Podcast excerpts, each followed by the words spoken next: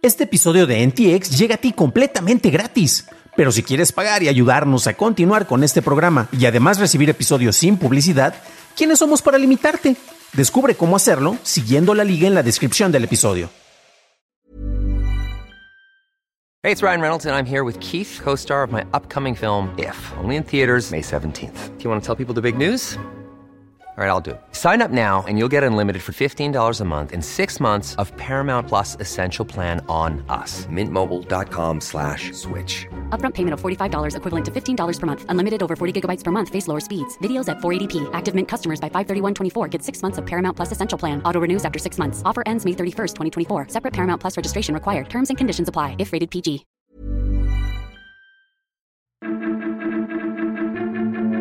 Meta paga multa millonaria. Microsoft responde a la FTC y es hora de revisar nuestras contraseñas en LastPass. Estas son las noticias de Tecnología Express con la información más importante para el 23 de diciembre de 2022. ByteDance confirmó en un informe del New York Times que algunos de sus empleados rastrearon a varios periodistas y asociados en TikTok obteniendo direcciones IP y datos de usuarios. Estos empleados buscaron la superposición de ubicaciones conocida de otros empleados de ByteDance sospechosos de filtrar información. Según reportes, esta vigilancia incluyó a periodistas de Forbes, BuzzFeed y el Financial Times.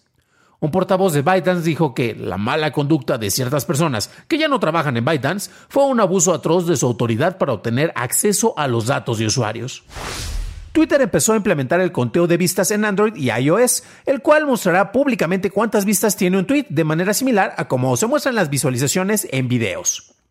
El análisis de tweets de Twitter ya muestra las impresiones totales de un tweet a un usuario de forma privada. Se espera pronto soporte este conteo de vistas en la versión web. Meta accedió a pagar un acuerdo de 275 millones de dólares en una demanda colectiva que acusa a la compañía de permitir que terceros, como Cambridge Analytics, accedieran a la información personal de usuarios. El acuerdo aún necesita aprobación de la Corte. En 2019, Meta acordó pagar 5 mil millones de dólares para resolver una investigación de la Comisión Federal de Comercio sobre sus prácticas de privacidad. Todavía enfrenta investigaciones por parte de los fiscales generales estatales y una demanda por parte del fiscal general de Washington, D.C. Microsoft presentó una respuesta a la demanda de la Comisión Federal de Comercio de los Estados Unidos para impedir su compra de Activision Blizzard. En esta argumentó que Microsoft tiene una participación del mercado del 16% en las consolas vendidas de 2021 y representa una pequeña fracción de los ingresos de los juegos móviles a nivel mundial. Microsoft dice que su adquisición de Cenimax ya no tiene relevancia en esta nueva compra, aunque reconoce que tres títulos de Bethesda que serán lanzados pronto serán exclusivos para Xbox y PCs. Pasamos a la noticia más importante del día, y es que el administrador de contraseñas, LastPass, reveló que tuvo una violación de datos en agosto y en ese momento comentó que un actor malicioso tomó partes del código fuente y alguna información técnica patentada por LastPass. En una actualización, la compañía dice que los atacantes obtuvieron información personal, datos relacionados y una copia de seguridad de los datos de la bóveda de cliente. Esto incluye datos no cifrados como direcciones de sitios web y datos cifrados como nombres de usuarios y contraseñas. Las Paz no cree que los atacantes hayan accedido a datos de tarjetas de crédito sin cifrar. Las Paz no almacena contraseñas maestras, por lo que los datos cifrados tendrían que ser forzados para acceder. Se recomienda a los usuarios estar atentos a correos de suplantación de identidad que busquen obtener contraseñas. Esas fueron las noticias y ahora pasamos al análisis, pero antes de hacerlo ya sabes qué hacer. Por favor, déjanos una calificación de 5 estrellitas en Spotify o en Apple Podcast o un like en YouTube que no te cuesta nada. Hablando de YouTube, gracias a nuestros nuevos suscriptores como Toñazo. Bienvenido a bordo, camarada. Con las recientes revelaciones hechas por parte de Las Paz, parece ser que el ataque que tuvo hace algunos meses va a tener más implicaciones de las que estábamos esperando. El actor malicioso que logró infiltrarse en la bóveda de archivos tuvo acceso a información tanto encriptada como no encriptada. En pocas palabras, pudo acceder tanto a los sitios que tú tenías almacenados en tu cuenta de LastPass sobre los cuales querías eh, tener tu contraseña. Por ejemplo, Netflix, Gmail, no sé, por mencionar algunos. Pero también pudo acceder a información más sensible como los nombres de usuarios y las contraseñas, así como información de autocompletado de formatos almacenados en LastPass.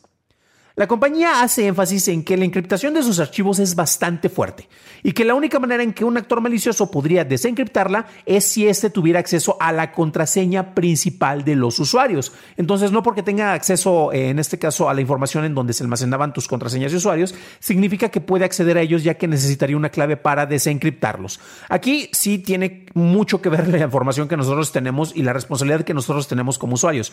Porque si tu contraseña era una fácil, así como 1, 2, 3, 4, 5, chin, esa creo que es mi contraseña de mi correo demonios, pues va a ser más fácil que con este tipo de información puedan eh, acceder y desencriptar toda la información. Entonces, y si tu contraseña es más, más fuerte, pues va a ser más complicado. Si además tenías algunas herramientas, por ejemplo, en cuentas como la identificación de dos factores, en el cual con una aplicación tú podías em, eh, desencriptar, perdón, em, abrir eh, cuentas precisamente porque son más sensibles como datos de, bancos concretamente y, y cuentas que te hacen manejos financieros, pues es todavía más difícil que aunque tengan esa información, puedan acceder a ella.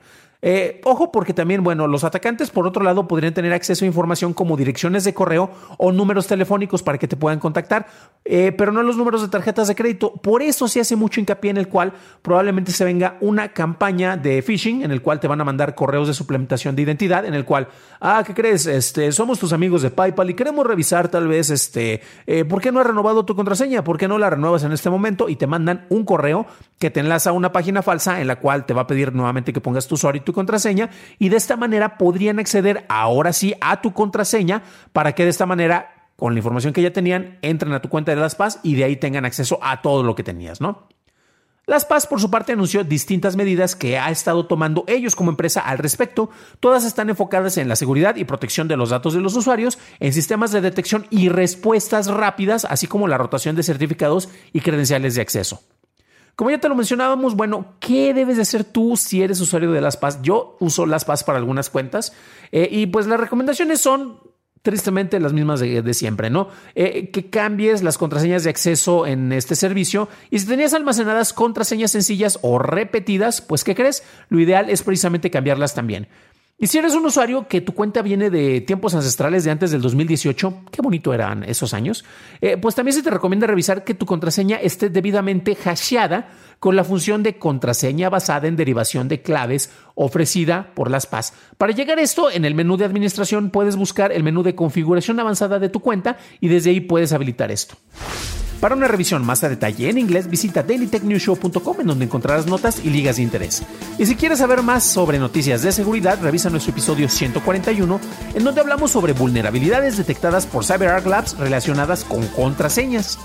Eso es todo por hoy. Gracias por tu atención y estaremos escuchándonos en el próximo programa. Deseo que pasen felices fiestas.